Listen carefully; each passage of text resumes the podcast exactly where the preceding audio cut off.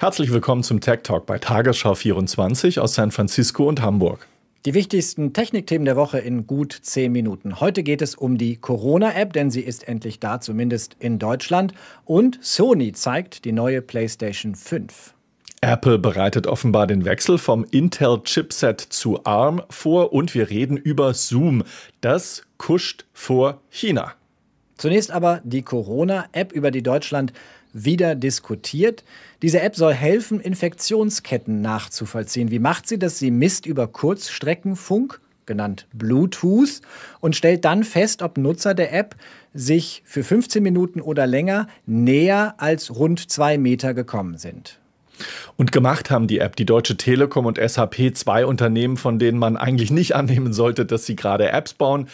Die Corona-Warn-App ist kostenlos und sie läuft natürlich auf beiden Handy-Betriebssystemen, auf Android und auf Apple-Geräten. Die Daten, das ist das Wichtige, die werden nur lokal auf dem Handy gespeichert, wird ein Nutzer positiv auf Covid-19 getestet und scannt er dann einen QR-Code vom Brief des Gesundheitsamtes. Dann werden die Anwender informiert, dass, sich, äh, dass sie sich in der Vergangenheit in der Nähe einer infizierten Person aufgehalten haben. Und diese dezentrale Speicherung, die war wichtig für die Datenschützer in Deutschland. Die loben die App deswegen jetzt größtenteils. Zumindest vor der Veröffentlichung gab es positive Reaktionen. Diskutiert wird jetzt darüber, ob es ein Gesetz braucht, das beispielsweise die Freiwilligkeit der Nutzung festschreibt. Eigentlich sollte die App ja schon Ende April auf den Markt kommen, hat sehr viel länger gedauert. Warum? Deutschland hat zunächst auf die zentrale Datenspeicherung gesetzt, ist damit aber nicht durchgekommen. Denn Apple und Google, die wollten da nicht mitspielen. Sie haben gesagt, wir geben unsere Schnittstelle, die sie gemeinsam gebaut haben, nur für eine dezentrale Speicherung frei, haben eigentlich, das ist man von den Silicon Valley Unternehmen gar nicht gewohnt, quasi auf die Einhaltung strengerer Datenschutzrichtlinien gepocht, als manche Regierung das in Europa eigentlich vorhatte. Hier in den USA, Björn, wird es übrigens wohl keine Tracing-App geben oder nur ganz wenige, viele Bundesstaaten, die haben schon abgewunken und gesagt, gesagt, sie wollen keine eigene App bauen. Ganz interessant. Wird es hier ein Erfolg? Das hängt davon ab, wie viele Menschen die App herunterladen und nutzen. Und es hängt auch ein bisschen davon ab, ob sie kompatibel ist mit den Apps von Nachbarländern. Denn hier ist Urlaubssaison, viele Leute verreisen. Frankreich hat ein ganz anderes System gewählt, eben mit der zentralen Datenspeicherung, die Apple und Google gerade nicht unterstützen. Da gibt es also keine Kompatibilität. Anders sieht es aus im Blick auf Österreich, die Niederlande oder Schweiz. Die entwickeln eine ganz ähnliche App und das Ziel soll wohl sein, dass die deutsche und die Nachbarländer-App sich dann auch verstehen. Diese App ist schon da, aber was anderes kommt, Markus, zu Weihnachten. Die PlayStation 5, die PS5 ist da und sie erinnert mich irgendwie an so eine Mischung aus Star Wars und Raumschiff Enterprise. Offenbar haben sich die Designer von Sony dort an den beiden Serien und Spielfilmen orientiert und sich davon beeinflussen lassen. Am Donnerstag jedenfalls hat der japanische Konzern erste Bilder gezeigt, wie die kommende Spielekonsole aussehen wird. Allerdings arg viel Technisches hat uns Sony da nicht verraten. Und trotzdem klingst du ein bisschen begeistert, Markus. Kaufst du dir eine PS5?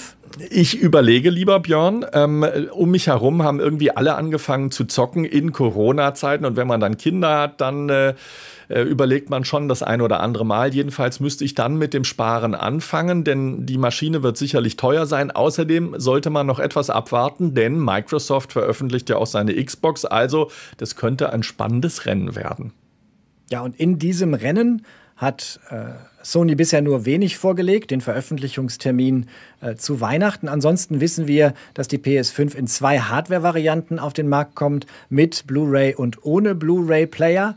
Unter der Haube schlummern AMD Zen 2 Prozessoren, acht Kerne davon immerhin, aber auch etwas weniger als in Microsofts Xbox 10, Markus. Dude, das ist aber gar nicht schlecht. Acht Kerne. Hast du einen Rechner zu Hause mit acht Kernen oder in der Firma? Also, das ist schon ziemlich fett. Eingebaut ist übrigens eine spezielle SSD von Sony. 825 Gigabyte ist die groß und sie liefert einen Datendurchsatz von 5,5 Sekunden, von 5,5 Gigabyte pro Sekunde. So rum muss es heißen. Und alle Spiele, die müssen auf dieser SSD installiert sein, damit sie überhaupt starten. Ist auch klar, wenn es so eine schnelle SSD ist, dann starten natürlich auch die Spiele schnell deshalb müssen die dort vorinstalliert sein, Björn. Also, Weihnachten beginnt mit Vorfreude, das kennen wir ja, und mit Warten, nicht nur aufs Christkind, sondern auch auf den Preis unter anderem der PS5. Länger warten müssen wir hingegen bei Apple. Die planen zum dritten Mal in der Firmengeschichte übrigens die Chip-Plattform zu wechseln. Dieses Mal soll es von Intel zu ARM gehen. Apple hat ja hier ganz gute Erfahrungen in den vergangenen Jahren gesammelt. Genau die Prozessoren in den iPhones und iPads, die laufen mit Chips, die auf der ARM-Architektur basieren. Nun geht es also um die PCs, um die Notebooks, um die Desktop-Computer und der Vorteil der ARM-Chips gegenüber den Intel x86ern-Chips ist, dass sie etwas energieeffizienter arbeiten. Das ist vor allem für Notebook-Nutzer spannend, mit Blick auf die Frage, wie lange hält mein Akku? Ganz spannend ist, dass Apple diese Information rauslässt so eine runde Woche vor der weltweiten Developer Conference, die nächste Woche bei euch startet, Markus. So ist es. Der Wirtschaftsdienst Bloomberg berichtet übrigens auch, Apple sei enttäuscht von Intel, denn der Chip-Hersteller, der habe in den vergangenen Ka Jahren keine so großen Leistungsverbesserungen geliefert.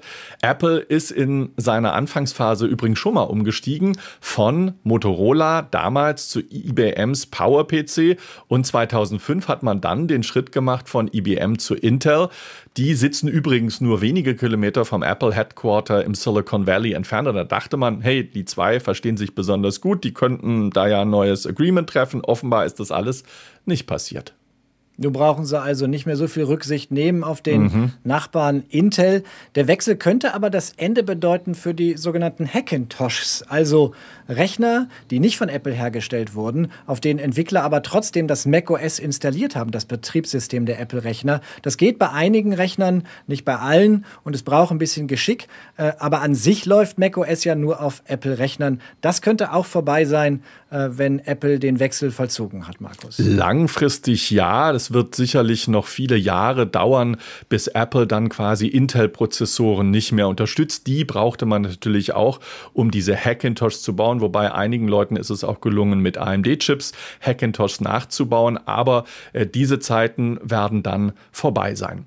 Nächstes Thema. Zoom kuscht, genau. Ähm, die Videochat-App, das Videokonferenztool, das hat schon einen festen Platz bei uns hier im Tech Talk auf Tagesschau 24.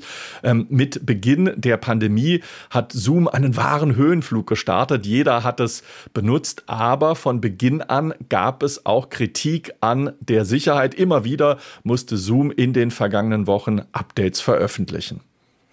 Und ganz so sicher scheinen sie sich nicht zu sein, wie sie mit diesen Themen umgehen wollen, denn Zoom hat jetzt gestanden, dass sie die Accounts von drei chinesischen Bürgerrechtlern gesperrt haben. Und zwar auf Bitte der chinesischen Regierung. Die Aktivisten hatten in ihren Chats zum einen an das Massaker auf dem Tiananmen-Platz erinnert, zum anderen über die Proteste in Hongkong diskutiert. Na, und die offizielle Lesart von Zoom, Björn, die lautet so: chinesische, äh, die chinesische Regierung, ähm, für die seien diese Aktivitäten in China illegal. Zoom hat sich damit dem Druck gebeugt. Anders als andere Plattformen ist Zoom nämlich in China sichtbar und präsent. Was sonst noch, Markus? Wir könnten noch mal auf Quibi schauen.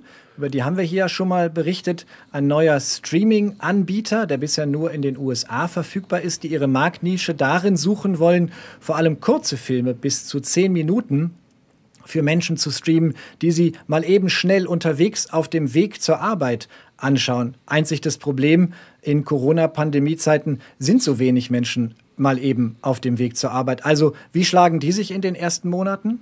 Puh, dicke Enttäuschung, Björn. Äh, zu wenig Abonnenten meldet Quibi. Bis Ende des Jahres sollen es wohl eher zwei Millionen Abonnenten sein als die prognostizierten 7,4 Millionen. Das berichtet das Wall Street Journal.